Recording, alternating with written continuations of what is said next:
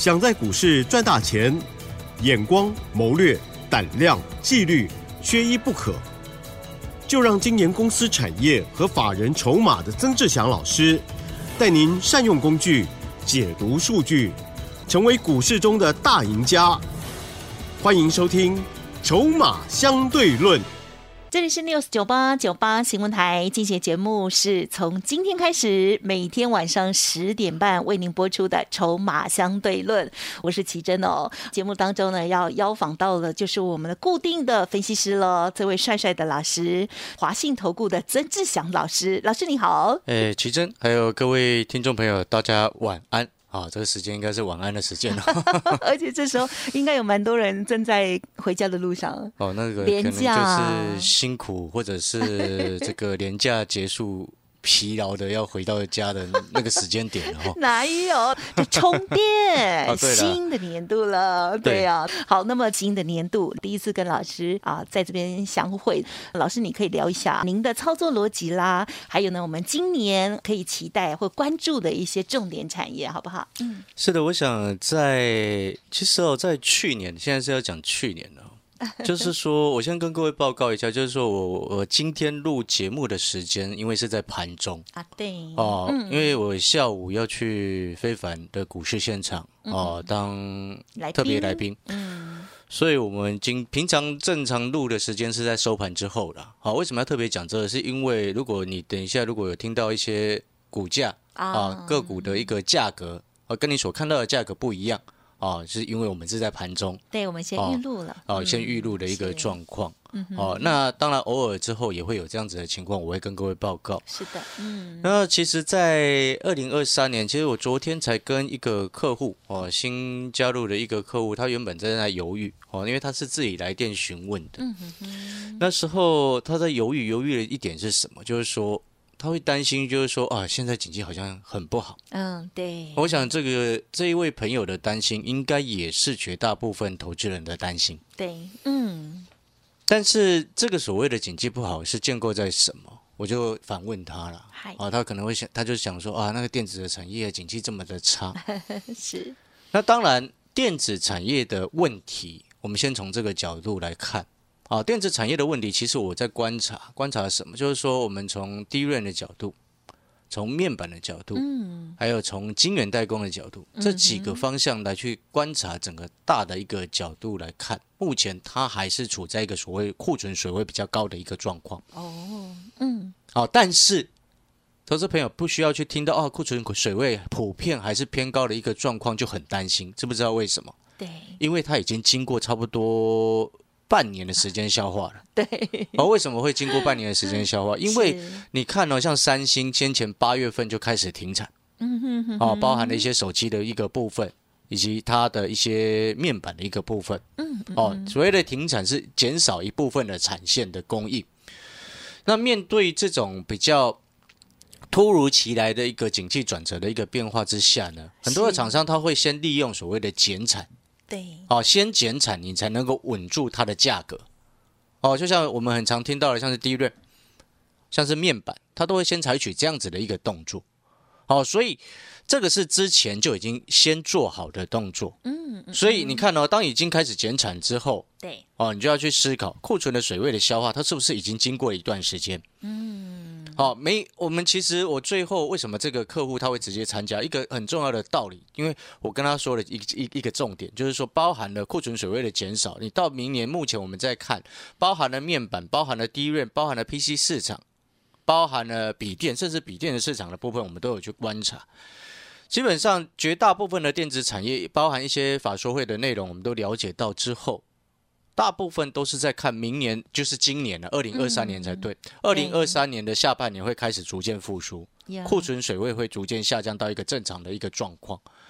所以，那再加上这样的情况之下，我们都很清楚知道什么，就是说产业的一个反应，嗯嗯嗯，啊，它不会跟股市直接联动，因为股市它是会提早三到这个三个月到六个月提早反应，是是是。嗯，所以呢，当股市会提早反应的情况之下，普遍的产业大佬都在看，是今年的下半年会逐渐复苏。那我就请问你，股市的表现时间点会是落在什么时候？哦，有可能第二季就会开始表现。现。嗯哼，是，嗯，哦，所以投资朋友，这也是很多人其实做股票，我们常常会听到有些有些朋友为什么他总是到最后他才要进来？了解，真的。我所谓的进来不是说 啊要参加会员如何，不是，我所谓的进来就是说他总是要等到最后他才要去投入股市。是对，那这样子的朋友往往就会被我们不是我们呐，呐、应该是说被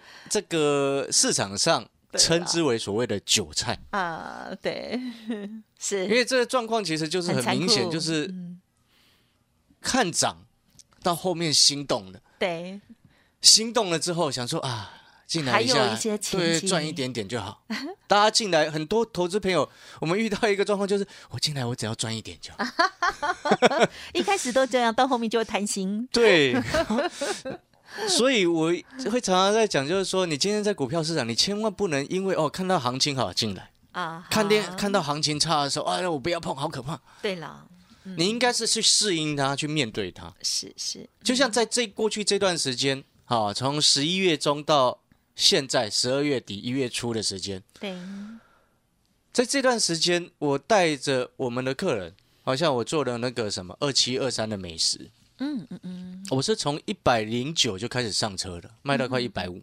啊呵啊呵，哦，只要今天你是我的客人，你所有不管什么样的等级，你都有在一百一十块以下收到通知去买二七二三的美食。哦，是，那前两天我把获利出力1795的对，那不一样。好，这个这个这个这个问题哈，之前我去非凡的那个主持人明娟姐，她有她也有会问问过我，是那个一七九五吗？我们帮听众朋友厘清了，对对对，老师你们都比较专业，对啊，两个美食不一样。听起来音一样，对对对，一个是生技股的一七九五美食，然后另外一个我们在做，我在先前在做的是二七二三的美食，那是八十五度 C 呀，啊，就是你平常外面看到那咖啡啊，蛋卖咖啡、糕卖蛋糕的那个美食。对好，那当然，我们回过头来，就是说，在这个时间点，我会关注的还是一样，是我们从产业出发，从筹码的角度出发，因为这样子的选择的一个方向，你才能够提早上车。嗯嗯嗯，哦，因为我喜欢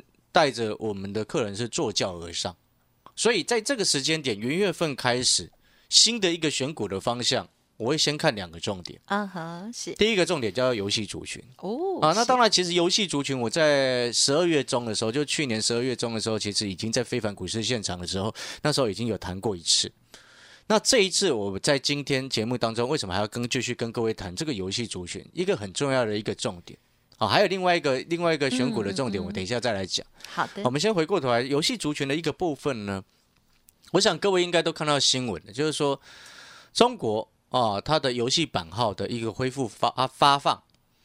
哦，那关于这个重点呢，它所谓游戏版号的恢复发放，它指的意思就是说，你在中国大陆你想要发行新的游戏，你没有拿到本它发行的那个，其实你就把它视为一个所谓的合格的证明啊。呀，哦，给你一个证明，你才可以上市销售嘛。哦，所以你知道前两年呢，这一件这个部分它其实是很严重，就是说，在二零一八年，因为这一份报告我之前才出出过报告给我的会员朋友，在十二月中的时候，嗯，那时候呢，在二零一八年，二零一八年的时候呢，你知道那个游戏中国大陆游戏的版号的发放，它一年哦，一整年超过两千个，嗯嗯嗯，哦，那你可以把它去想象，就是说，哦，那个表示什么？表示那个市场当时候是非常火热的。你今天一个市场要有能够让人家赚钱，或者是让厂商赚钱，大家才会踊跃去发行他们的新的产品嘛，是的，对不对？但如果说一个市场都没有 没有让人家赚钱的机会，那呃请问 你会去想要投入那个行业吗？当然不会。哦，所以那个逻辑是这样，就是说，是。二零一八年是超过一年哦，超过两千个游戏版号的发放，嗯，但是到了二零一九年开始慢慢下滑，二零一九年大概一千五到一千六，然后比较严重的时间点落到了二零二一年。你知道二零二一年一整年只有多少吗？啊哈，多少呢？大概五百左右。好，哎嗯之前是嗯超过两千，是隔了两三年之后变成只有超过嗯差不多五百。为什么会差那么多？因为他们开始控管。因为那个是跟他们的政局会有关系的，有因为毕竟毕竟很多的游戏，包含甚至是线上游戏，它会跟这个非中国大陆的这个嗯。外界的人接触嘛，哦，就是那个原因啊。对对对，我就不不不讲的太明白。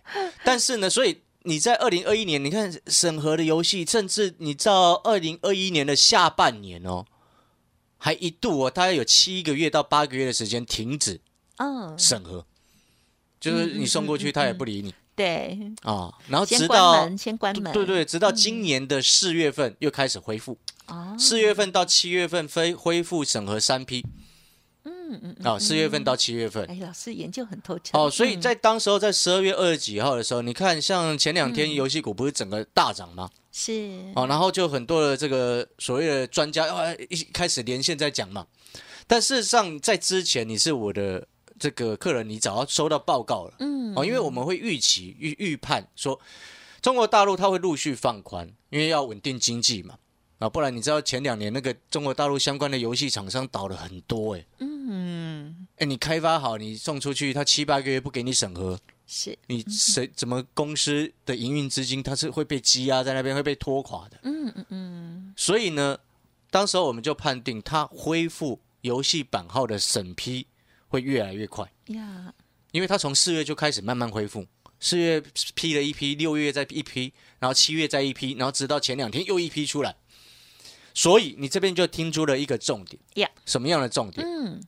游戏市场，你你要记得，中国大陆的消费力只要慢慢回温的情况之下，全世界它其实很多厂商是受惠的。哎呀嗯嗯哦，包含像中国大陆，它的世界第一大的汽车市场，是。游戏市场也是非常大的。对，所以你这时候就要去思考，就是说，我们可以跟各位讲第一个重点，嗯嗯哦，元月份，因为游戏股在台湾它算是轻薄短小，嗯哦，股本小又活泼，那也是内资非常喜欢的一个族群。那当然，元旦之后外资会陆续回来。是。那你从产业的角度出发之后，我也可以先跟各位讲核心的一个逻辑，就是说，嗯嗯。明年二零二三年，你只要中国大陆恢复审批的动作越来越顺利的话，我可以说，二零二三年的游戏族群绝对会比二零二二年的游戏族群产业的一个状况来得更好。哇，那我们这时候就可以定出一个结论是什么？就是说，是你从波段的角度来看，我们常常在讲做股票看未来，嗯你要未来比未来比现在更好，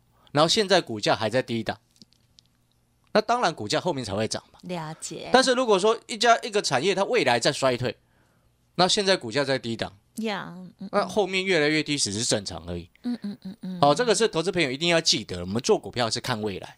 所以如果你是听我的节目，我一直跟你谈的会是未来，所以我会从筹码的角度出发，从产业的角度出发，就是这个原因。很好好、嗯所以呢，我们要进广告时间了哈。对最后上半段的第一个结论就是，嗯，游戏族群啊，在今年二零二三年整体来说会比去年二零二二年还来得更好。嗯嗯哦，所以你就可以从这个角度去出发，来寻找你元月份第一个选股的一个方向。好的，也感谢老师喽，给我们很大的希望哦。今年一定会比去年更好，而且呢，老师啊、呃从产业的这个面向呢，跟大家说明的非常的详细哦。那么大家呢也记得喽，不要觉得说现在似乎悲观就不做动作，行情都是提早做表现的哦。我们一定要提早做规划。第一个类股就是游戏族群的类股，分享给大家。休息片刻，稍后马上再回来。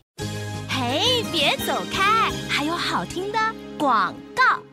好的，听众朋友，从今天开始，阿翔老师每天晚上十点半都会在这边陪伴着大家。记得喽，除了收听节目，也要加入阿翔老师的免费 Light 群组哦。ID 呢就是小老鼠小写的 T 二三三零，小老鼠小写的 T 二三三零，天天在上面都会看到老师的盘中分析，还有呢盘后的解说，搭配了我们每天晚上的节目，希望呢对大家今年的操作更有帮助。